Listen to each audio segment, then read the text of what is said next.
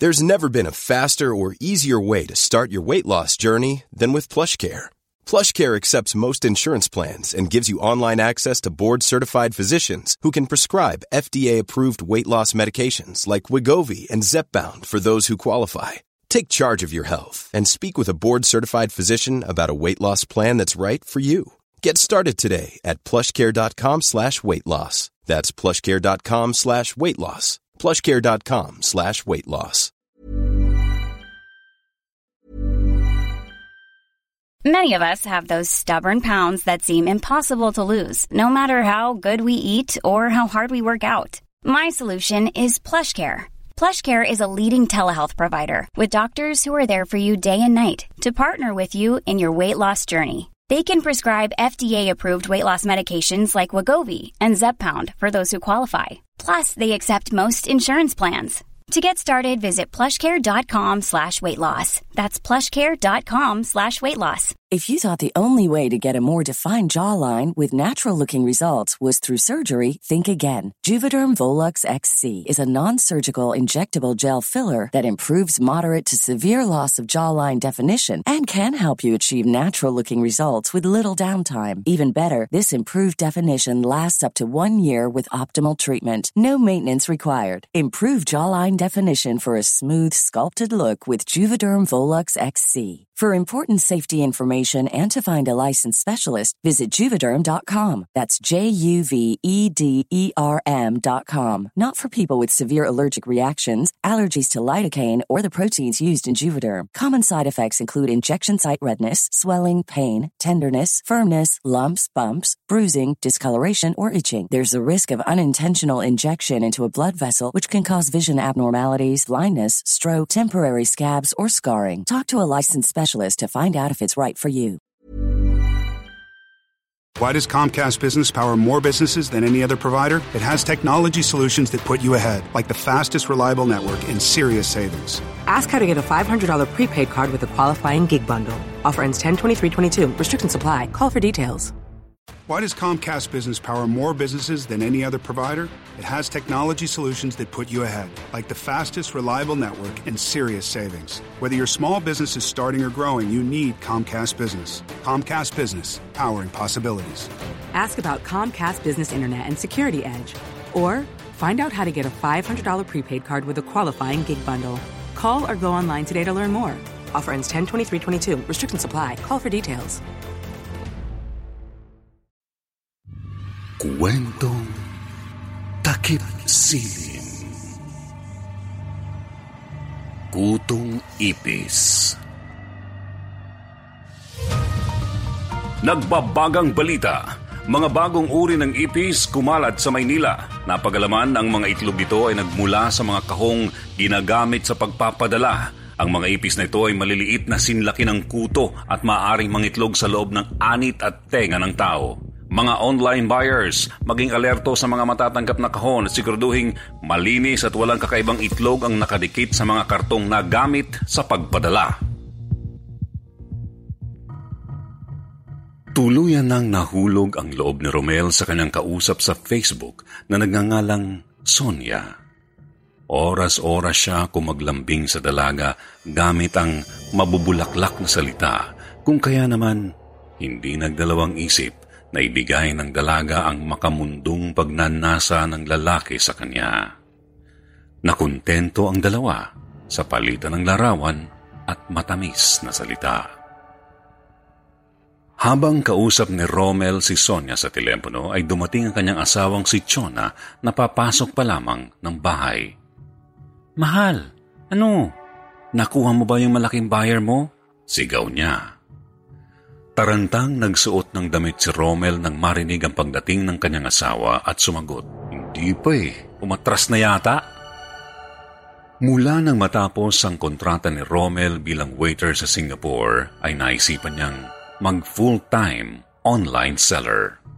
Ang kanyang asawang si Chona naman ay nagtatrabaho sa bangko bilang teller at ang kanilang binatang anak na si Jess na nasa kolehiyo ay maaasahan sa gawaing bahay at siya ring tumutulong sa kanyang tatay na magtinda.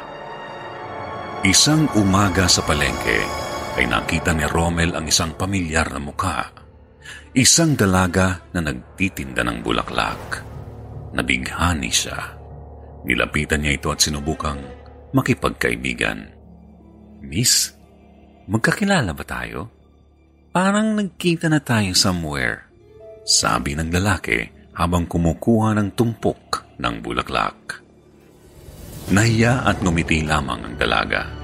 Pinagmasdan ni Rommel ang itsura ng babae ng malapitan at nakaramdam siya ng pananabik. Mula noon ay araw-araw na niya itong pinupuntahan at sinusuyo sa tuwing nasa trabaho ang kanyang asawa. Lumipas ang ilang linggo ay nagtaka si Sonia kung bakit hindi na siya pinapansin ni Rommel. Wala na ang mga matatamis at mabulaklak na mensahe na karaniwan niyang natatanggap oras-oras sa akala niyang binata.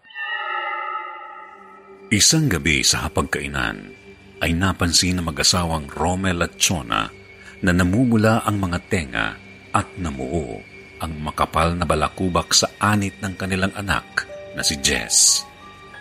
Sa tuwing kakamot sa ulo si Jess ay naglalaglagan ang mga nagpuputi ang tipak ng balakubak sa mesa. Nag-alala ang mag-asawa dahil baka ito na ang nababalitang kutong ipis. Nang tingnan ni Jess ang kanyang kuko sa pagkakamot ay nabigla siya sa mga lisang nakasiksik sa ilalim ng kanyang mga kuko kasama ang makakapal at nagdugong balakubak. Kinabukasan pag uwi ni Chona galing trabaho ay binulaga siya ng malalaki at maliliit na ipis na nagmumula sa kwarto ng kanyang anak na natutulog. Nanlalagkit ang sahig ng bahay at tambak ng hugasin sa lababo na pinugaran ng iba pang mga ipis. Habang ang kanyang asawa naman ay nasa palengke, abala sa pambobola sa dalagang nagtitinda ng bulaklak. Pag uwi ni Rommel, ay naabutan niyang naglilinis si Chona ng bahay. Buisit na binulyawan ang lalaki. Saan ka ba nang galing? At nakaporma ka? Kadiri itong bahay, iniipis na tayo dito, hindi ka man lang maglinis at iniwan mo pa tong anak natin. Sorry mahal, marami kasing benta ngayon. Eto, bulaklak, binili ko para sa iyo. Sambit ng mapambolang asawa, sabay halik sa pisngi ni Chona. Madali rin silang nagpunta sa klinika upang ipatingin ang kanilang anak. Ngunit ang ganitong klasing insekto ay bago lang sa paningin ng mga doktor kung kaya't hindi tinanggap si Jess sa ospital sa dahilang baka makahawa. Ipinagbilin rin na manatili muna sa bahay upang obserbahan habang inaalam ang lunas. Ilang araw pa ang lumipas ay nagpatong-patong ang langib ng mga luma at bagong sugat sa ulo ng anak at nagsimula ng magkanana sa loob ng tenga. Kinalbo ng mag-asawa ang buhok ng kanilang anak. Ang ulo ay binalot ng mga hinog na tigsa at ang iba naman ay pumutok na. Alalang-alala si Chona sa paglala ng sakit ni Jess habang si Rommel naman ay nagkandaugaga ng panliligaw sa dalagang tintera hanggang sa dumating sa punto na naubos na ang ipon na mag-asawa kakabili ng iba't ibang klase ng gamot na hindi umubra. Kailangan kong makabenta na mas marami para magkapera, sabi ni Romel sa sarili. Ngunit sa likod ng kanyang isip ay may iba pa siyang binabalak. Maliban sa pagpapagamot sa anak, ay kailangan din niya ng pangsuyo sa dalagang pinagnanasahan niya. Maya-maya ay nakatanggap siya ng tawag sa kanyang telepono galing kay Sonia. Kumusta na ang tenga mo, mahal ko? Naalala ng lalaki na matagal na niya itong hindi kinausap Ibang larawan ang kanyang ipinakilala sa dalagang ito sa Facebook. Walang iba kundi ang larawan ng kanyang anak na si Jess. dinig ang nagkikiskisang ngipin ng babae sa gigil. Huwag ka na magalit dahil magkasama pa rin tayo. Ako ang lalaking dumadalaw sa iyo sa tindahan. Malambing na pag-amin ni Rommel dahil ang babaeng tindera ng bulaklak na kanyang sinusuyo at si Sonia ay iisa. Nais ng lalaki na magpakilala ng tunay kay Sonia kung kaya't niligawan niya itong muli sa totoo niyang katauhan. Sa kanyang pag-amin ng totoong katauhan ay ikinatuwa ito ni Sonia at nagsalita. Huli na ang lahat dahil malapit ng mamatay ang nasa larawan. Ipinain mo ang iyong sariling anak. Ngayon ay kilala ko na kung sino ang dapat na magantihan. Humalakhak ang babae habang dinig ang pagrolyo ng bote at binaba ang telepono. Biglang narinig ni Rommel na humiyaw ang kanyang anak sa sakit. Tumagaktak ang pawi sa noon ni Rommel na tila alam ang ginawa ni Sonia. Napagdugtong-dugtong niya na kung bakit hindi mawala-wala ang mga ipis sa bahay ay dahil sa pambabarang ni Sonia. Hindi makapaniwala ang lalaki dahil isang mambabarang ang kanyang kinagigiliwan. Tumakbo si Rommel sa kwarto ng anak at naabutan itong nagdurugo at siksik na umaapaw ang mga lisa sa loob ng tenga. Pa, bakit nangyari sa akin to? Wala naman akong ginagawang masama sa ibang tao para parusahan ako ng ganito. Nadurog ang puso ni Rommel na mapanood ang anak na nagdudusa dahil alam niyang napakabait ng kanyang binata. Alam ni Rommel ang mabigat niyang kasalanan sa kanyang magina, ngunit hindi niya makakayang aminin ang panggagamit ng litrato ng kanyang anak at kataksilan sa kanyang asawa dahil lang sa pagnanasa niya sa isang magandang babae. Ilang minuto pa'y Nasaksihan ni Rommel ang pagkalagot ng hininga ng anak kasunod ng mga ipis na nagsilabasan galing sa loob ng kanyang bibig. Sa pagkamatay ng kanyang anak na si Jess ay kanya itong ipaghihiganti. Papatayin niya si Sonia, ang magandang dalagang nagtitinda ng bulaklak na isa pa lang mambabarang. Mabilis siyang nagtungo sa palengke na may nakatagong patalim sa bulsa. Pagpasok sa loob ng tindahan ay niyakap niyang mabilis ang babaeng may hawak na boteng lalagyan ng bulaklak. Pumiglas ang babae sa higpit ng yakap. Dinukot ni Rommel ang patalim sa bulsa at sinimulang isaksak ito sa likod ng babae. Hindi binitawan at hindi Di huminto ang lalaki sa pagsaksak ng kutsilyo hanggang sa mawalan ng buhay ang tindera. Nang siya'y makauwi, ay naupo ito sa tabi ng kanyang walang buhay na anak. Hinawi ng kanyang dugoang kamay ang noo ng kanyang binatilyo at nagsalita. Anak, napaghiganti na kita. Lumuha ang tatay para sa inosente at kaawa-awang anak. Hindi gumagalaw ang ama at hinayaang gumapang ang mga ipis sa kanilang mga katawan na parang nawala sa katinuan. Muling tumunog ang kanyang telepono. Sinagot niya ito sa pag-aakalang asawa niya ang tumawag. Tahimik ang kabilang linya. Dinig lamang ang mahinang tunog ng boteng gumugulong Maya-maya ay bumulong ng kakaibang padasal si Sonia. Paanong nangyaring buhay pa rin ang mambabarang na ito? Namuo ang malagkit na laway sa lalamunan ni Rommel sa binunyag ng babae. Ibang larawan at pangalan ang ginamit ng mambabarang nang magpakilala ito sa kanya sa Facebook. Nagkataon na ang pinagkunan niya ng larawan at pangalan ay ang babaeng tindera ng bulaklak. Nakahanap ng katapat ang babaerong Rommel. Nalaglag ang telepono. Sa kanyang pagkatulala ay nabasa ang kanyang salawal. Mahapdi at makirot ang kanyang pag-ihi ng hindi sadya. Ngunit hindi gumalaw ang lalaking tulala. Sa kanyang singit at mga hita ay gumapang paibaba ang mga alupihan na sumabay sa paglabas ng kanyang ihi. Ang mga pesteng namugad at lumabas sa kanilang katawan ay sanhi ng pambabarang ng babaeng pinagnasahan ni Rommel at hindi ang nababalitang kutong ipis.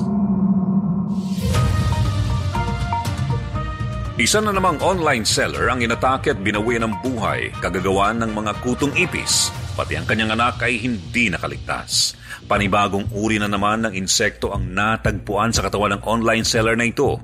Mga alupihan at napag-alamang lumabas sa pribadong parte ng katawan ng lalaki. Binabalaan ng lahat na mag-ingat sa mga dumadaming pagkalat at pananalasa ng alupihan at kutong ipis.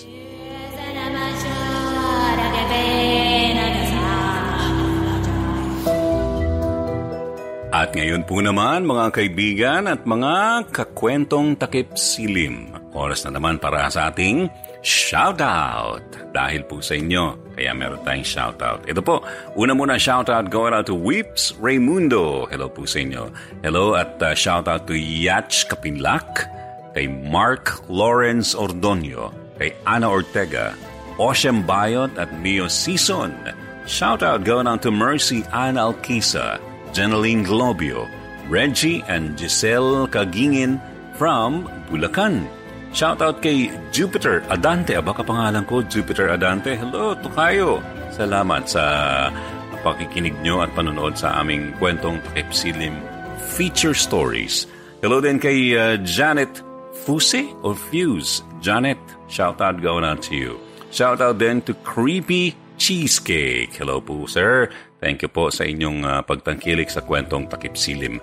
And uh, shout out going out to Jenny Gatdula na gustong magpa-shout out sa kanyang asawa kay Ryan Alagos of Gapan, Nueva Ecija.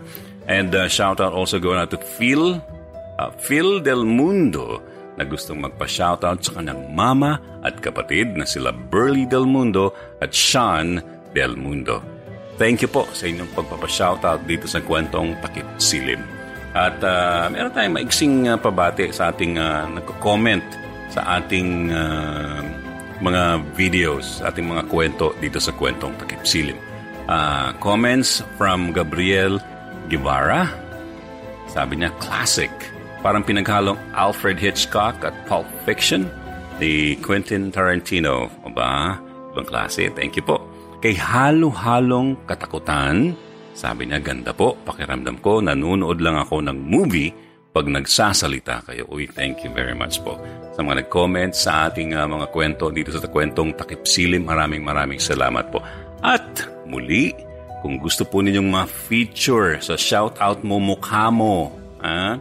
na, na ano natin to noon, shoutout mo mukha mo tuwing linggo, i-message lang ang kwentong Takip Silim sa Facebook at magbigay ng larawan kasama ng inyong recorded message. Kayo po mismo ang mag-shout out. Okay? Shout out mo, mukha mo. Ayan, tuwing linggo po yan dito sa kwentong Takip Silim. Muli sa ngalan po ng uh, bumubuo ng kwentong Takip Silim, sina Sir Chris at Ma'am Chris Gamboa. Ako po ang inyong lingkod, si Jupiter Torres. Nagpapasalamat at uh, nagpapaalala, please tell your friends and uh, whoever na mag-like, share, and subscribe ng uh, Kwentong Takip Silim YouTube channel.